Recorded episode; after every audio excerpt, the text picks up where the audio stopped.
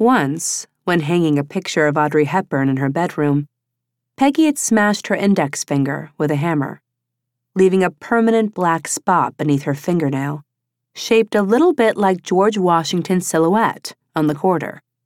She put on a coat of nail polish every day, usually red, to hide it. She stared in confusion now at the nails she'd covered in varnish only this morning while waiting for food at the drive through. How could it be chipped already? The metallic taste in her mouth suggested she chewed off the polish, but she would have remembered that, right?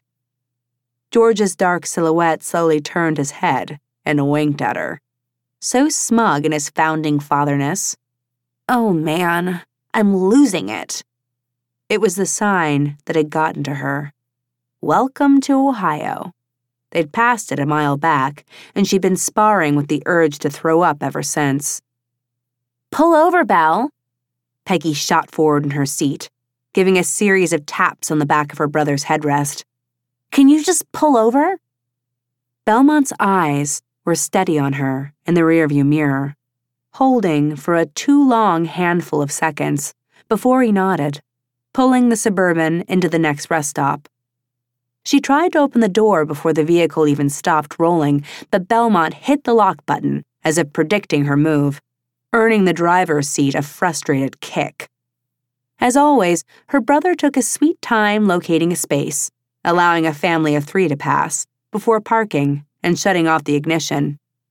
At the absence of the ever present engine rumble, their third and final traveling companion, Sage Alexander, stirred, her mouth opening wide on a yawn. Peggy watched Belmont and Sage exchange a good morning, oh center of my gravity look, and that was all she could take.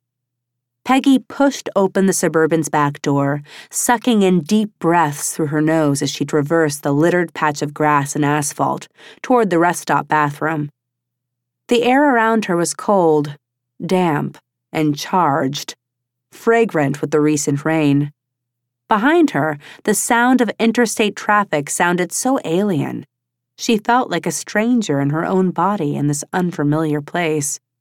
People lived here year round, going to jobs, taking their kids to school, shopping at the mall, and they would never even know she'd passed through. There was something both comforting and terrifying about that. Before Peggy entered the beige concrete structure, she glanced back at the suburban to find Belmont and Sage still staring at each other, neither of their mouths moving. Something awful and unwanted stabbed her in the chest. She didn't want to be this person, the resentful one who turned away from any sign of happiness in others. But how could she be anyone else? How? In a matter of two weeks, she'd lost two siblings, Rita and Aaron, to love. And she was sure as shit on her way to losing a third in Belmont, if he ever woke up and smelled Sage's bacon. Being surrounded by so much magic was almost enough to make her believe a second chance at the real thing was possible for her. It wasn't so far fetched, was it? She had a college degree, great hair, and made damn good conversation. Congratulations, you'd be the perfect trophy wife. She laughed under her breath. Love, or even the illusion of it, wouldn't be happening anytime soon, though not until she accomplished her mission in Cincinnati. Facing the restroom once again, Peggy passed through the curved tunnel to find the bathroom empty. She came to a stop in front of the foggy mirror, her gaze landing on the string of engagement rings dangling around her neck. A little shimmy of her shoulders had the expensive baubles, symbols of her shame, clinking together with an eerie sound in the silent bathroom layered with the plop of dripping water, the distant whoosh of traffic.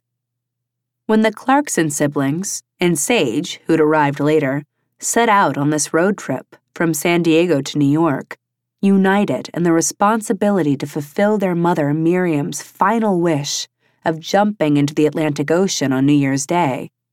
Peggy hadn't expected to reach Cincinnati so fast. One more mile to campus, and she would be sharing oxygen with Elliott Brooks. Coach, Elliott Brooks.